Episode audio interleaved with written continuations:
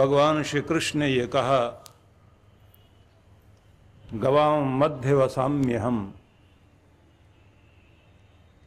मैं गवों के बीच बसता हूँ। गौ मेरा स्वरूप है। आज एक महत्वपूर्ण दिवस और इस दिवस में जब हम लोग यहाँ उपस्थित हैं तो सर्वप्रथम हम ये जानने की चेष्टा करें, पाँच हज़ार वर्ष पूर्व भगवान श्री कृष्ण ने जो अमृत ज्ञान दिया इस संसार को, कुरुक्षेत्र की भूमि में, जब धर्म और अधर्म की सेनाएँ आमने सामने युद्ध करने के लिए तत्पर थी। जब न्याय और अन्याय दोनों आमने सामने था, धर्म की स्थापना करते हुए अमृत संजीवनी गीता के रूप में भगवान श्री कृष्ण ने विश्व को दी, माध्यम बना अर्जुन। तो सबसे पहले हमारे सबके मन में एक विचार आता है कि इस धरती के नाम गोविंद ने, कृष्ण ने क्या संदेश दिया? मनुष्य जाति के लिए उनका संदेश क्या है? कलयुग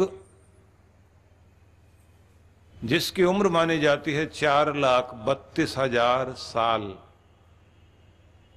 जिसको प्रारंभ हुए पाँच हज़ार दो सौ वर्ष के लगभग हुए हैं और गीता उससे पूर्व कही गई। आठ लाख चौसठ हज़ार वर्ष का कार्यकाल द्वापर युग का था जब कृष्ण इस धरती पर सदेह विचरण कर रहे थे। अभी कलयुग को प्रारंभ हुए, ये जो पाँच हज़ार दो सौ वर्ष हुए हैं, इस समय में पूरे विश्व मानव ने हज़ारों युद्ध देखे हैं। करोड़ों लोग युद्धों में मारे गए। विश्व शांति के लिए बहुत बड़े बड़े प्रयास हुए। यूनाइटेड नेशन की कोशिश हुई, पूरी दुनिया में युद्ध ना हो, शांति हो। और युद्ध भूमि में ही गीता का संदेश दिया गया। छोटे मोटे युद्ध हम सब के मनों में रोज होते हैं। छोटे मोटे युद्ध पति पत्नी में भी रोज होते हैं। विचारों का मतभेद होता है। विचारधाराएँ पहले लड़ती हैं, उसके बाद व्यक्ति अपने एक्शन में आ जाता है, धरती पर भी उस तरह की क्रियाएँ करता है। लेकिन विचार उठता है कि ये पाँच हज़ार वर्ष का जो समय बीता है, पाँच हज़ार दो सौ वर्ष, अभी कलयुग को इतना ही समय बीते हुए हुआ है और चार लाख बत्तीस हज़ार साल अभी बाकी हैं। मतलब उनमें से पाँच हज़ार दो सौ घटा लीजिए। ध्यान आता है, अन्याय सहते सहते, अन्याय के कारण जंगलों में भटकते हुए पांडव लोग जब बेहाल हो रहे थे तो माँ का संदेश मिला उन्हें। भड़काने की भाषा नहीं बोली। उन्होंने संदेश में कोई कहानी नहीं लिखी, लंबी बातें नहीं लिखी। तुम दूर चले गए हो, हम बहुत परेशान हैं, मौसम ऐसा हो गया, तुम्हारे बिना अच्छा नहीं लगता है, हमारे साथ बहुत बुरा हुआ। आंसुओं में सारा दिन और रात व्यतीत होता है। भावुकता में जैसे माताएँ बात करती हैं, वैसे कुंती ने कोई बात नहीं की। उन्होंने कहा, मैं आशीर्वाद देती हूँ। मेरे आशीर्वाद को ध्यान में रखना तो शब्द देखिए, धर्मे ते धीयताम बुद्धि, मनस्तु महद उच्चताम। आशीष देती हूँ मेरे पुत्रों तुम्हारी बुद्धि धर्म में हमेशा लगी रहे, धर्म से तुम्हारी बुद्धि कभी हटे नहीं। तुम्हारा मनोबल टूटे नहीं। मनोबल हिमालय की तरह हमेशा ऊँचा बना रहे, ये मैं आशीष देती हूँ तुम्हें। मनोबल ऊँचा है तो हर दुख का सामना करते हुए उसे पार कर लोगे। और अगर तुम्हारी बुद्धि धर्म से जुड़ी है तो निर्णय लेते समय कभी गलत निर्णय नहीं लोगे। इसलिए तो भारत धार्मिक स्थलों में और धर्म निष्ठ लोगों के प्रति यहाँ का मानव सिर झुकाकर प्रणाम करता है कि ये बुद्धि धर्म से जुड़ी रहे और संतों का आशीर्वाद बुद्धि पर हमेशा बना रहे। हमारी बुद्धि पवित्र बनी रहे, क्योंकि हमारे बुद्धि में जब फ़र्क आता है, परिणाम होता है कि जब धर्म हट जाता है तो शक्तिवान और ज्ञानवान भी रावण बन जाता है। तो कुंती ने कहा तुम्हारी बुद्धि धर्म से जुड़ी रहे। मनस्तु महदुच्चतम। महानता के उच्च शिखर तक, ऊंचाइयों तक तुम्हारा मन हमेशा स्थिर रहे। अपनी ऊंचाई से गिरना नहीं कभी। तो समझिए कि आज जब कलयुग इतना भयंकर रूप लेकर सामने आ रहा है और अभी 5200 वर्ष ही व्यतीत हुए और आने वाला समय कितना भयंकर हो सकता है। लोग डरते हैं, कलयुग अपना रूप जैसे दिखाता जाएगा, आदमी अपने स्थान से नीचे गिरेगा। सत्ता, संपत्ति, सत्कार, संगठन, शक्ति के लिए कुछ भी करने को तैयार हो जाएगा। रिश्तों को भूल जाएगा, गरिमा को भूल जाएगा, मूल्यों को भूल जाएगा, इंसानियत को भूल जाएगा, कुछ भी करने लग जाएगा इंसान। आदमी के हृदय से धर्म चला जाएगा। तो कहा गया कि इस समय में धर्म की प्रतिष्ठा करने के लिए व्यक्ति को स्वयं को सत्संग से जोड़े रखना चाहिए। सत्संग का मतलब है सत्य का संग। सत्संग का मतलब है धर्म का संग। सत्संग का मतलब है सत्य को प्राप्त करने के लिए। अपने विचारों को और अपने जीवन की दिशा को ऊँचा उठाने के लिए उन महान विचारों से संपर्क करना जो आपको नया बना दें। नवीनता देने वाले महान विचारों के साथ अपने आप को जोड़ना। विचार जब आपके बदलते हैं, तब आप नए होते हैं। नए कपड़े पहन लेने से और नया फ़ैशन कर लेने से, नई तरह की लैंग्वेज भाषा बोलने से आदमी नया नहीं होता। नया उसी समय होता है जब उसके विचार नए होते हैं, उसकी सोच नई होती है, उसका चिंतन नया होता है, उसका जब मन नया होता है तो उसका तन भी नया हो जाता है। और जब मन ही नया नहीं हो तो तन भी नया नहीं। कोई व्यक्ति अपने युवा अवस्था में भी बुढ़ापे जैसी स्थिति में रहता है और कुछ बूढ़े होने के बाद भी युवा बने रहते हैं क्योंकि उनके विचार उन्हें युवा बनाते हैं। लेकिन मैं आपको यह बात भी कहना चाहता हूँ कि जैसे लहर किनारे से टकराकर फिर वापस जाया करती है, ठीक इसी तरह से यह भी बात ध्यान रखना, परिवर्तन की लहरें किनारे से टकराकर परिवर्तन करती हैं। इसलिए इस देश में आज एक परिवर्तन की हवा दिखाई दे रही है। आज पूरे विश्व में दिखाई दे रहा है कि अब युग एशिया का है और एशिया का नहीं, ये जम्बूद्वीप, भरतखंड, ये आर्यवर्त, ये भारतवर्ष अब इसका बोलबाला होने वाला है। हम लोग संकल्प बोलते हैं, पंडित लोग आपसे संकल्प कराते हैं। जम्बू द्वीपे भरत खंडे आर्यावर्ता अंतर्गते, भारत देश। है उसके बाद आपके स्थान का नाम लिया जाता है। आपके गोत्र का, आपके नगर का, आपके पितरों का नाम लेकर उनका पुत्र मैं यह कार्य करने लगा हूँ। ये सब चीज़ें बोली जाती हैं। तो अब वो युग शुरू हो रहा है।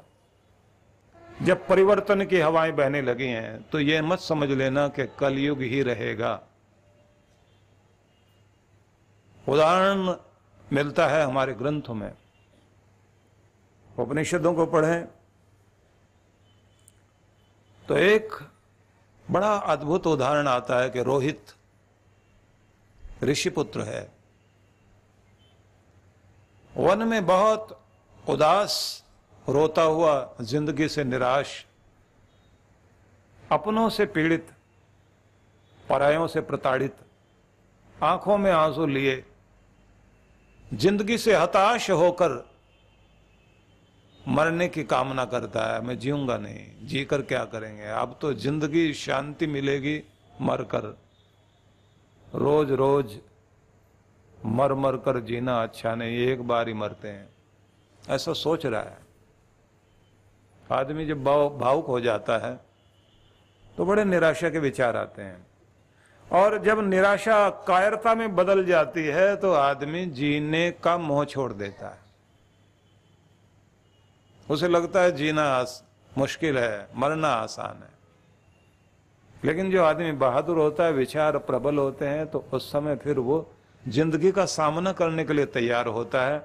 ज़िंदगी से डर कर नहीं भागता और तब आदमी ये सोचता है कि जब मरना एक ही बार है तो कुछ करके मरेंगे और जी के दिखाएँगे और सामने समस्याओं से, डरों से लड़ कर के ही भले ही मौत आ जाए, लेकिन ऐसे कायरों की तरह नहीं मरने वाले। जो होगा देखा जाएगा, जब बात मरने की है तो करके मरेंगे, डर के नहीं मरेंगे।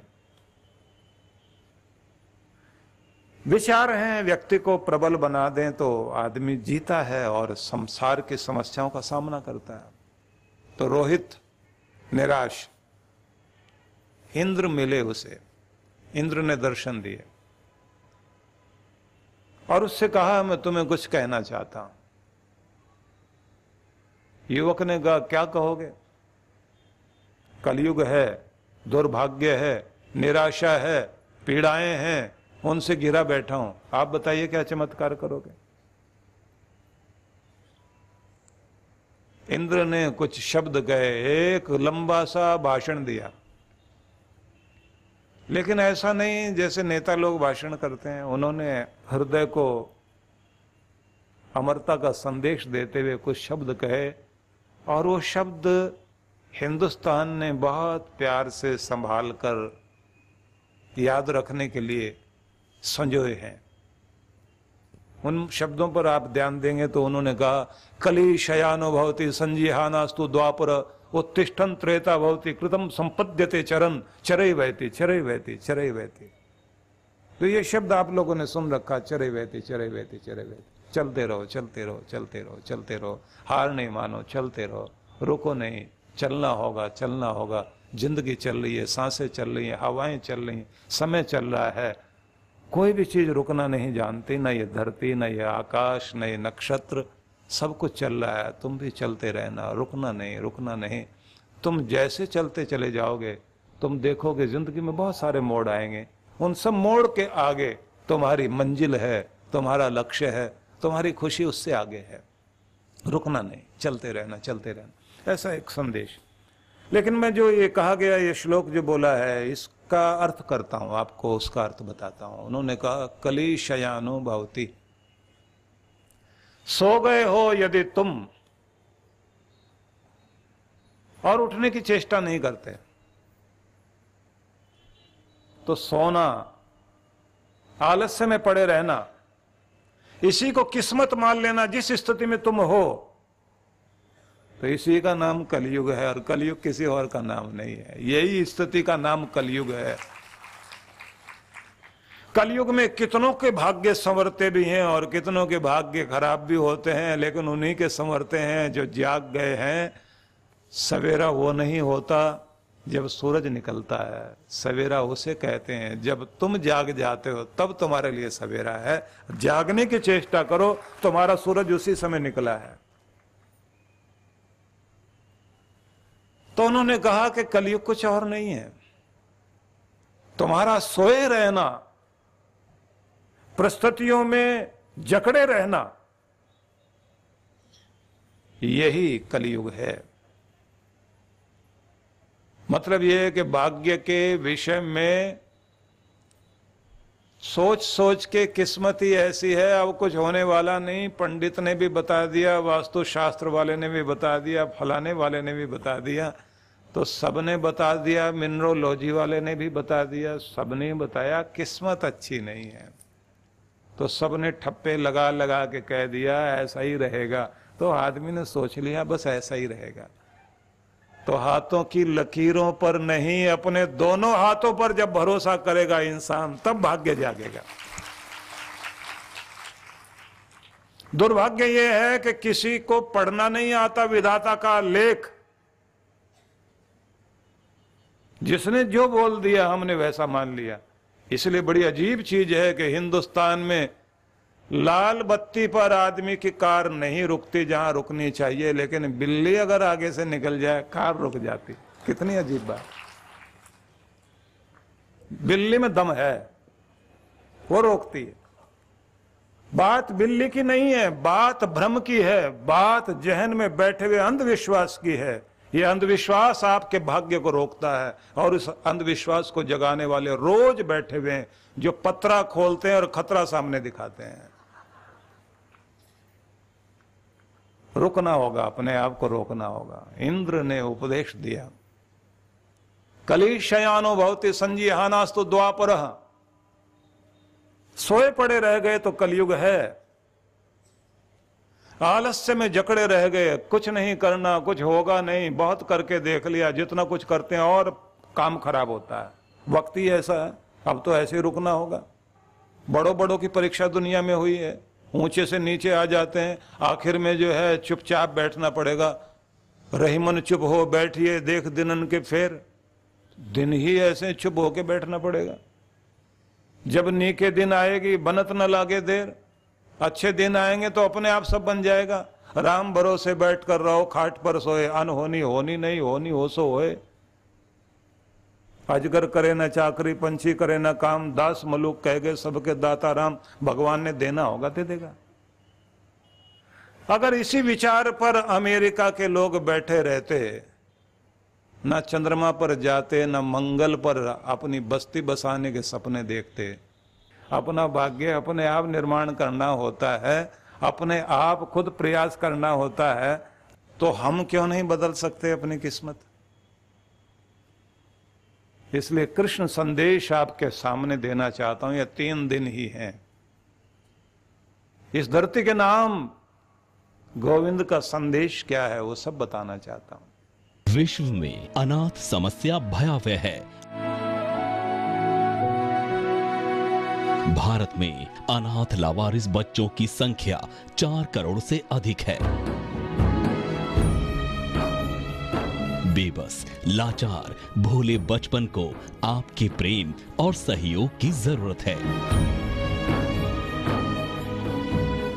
हम सूरत, गुजरात और कानपुर, उत्तर प्रदेश में दो अनाथालय चलाते हैं।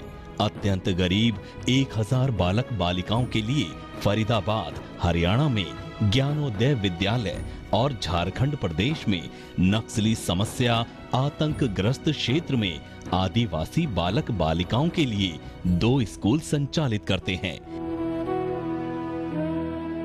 इस महान कार्य के लिए आपके आर्थिक सहयोग से इन बच्चों का भविष्य संवर सकता है।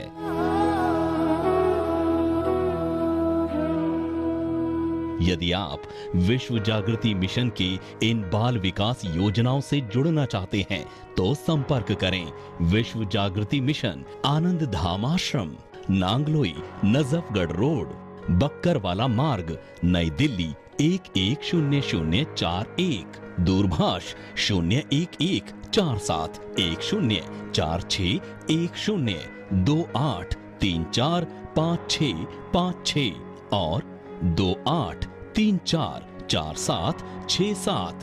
टोल फ्री नंबर एक आठ शून्य शून्य एक एक आठ एक आठ आठ।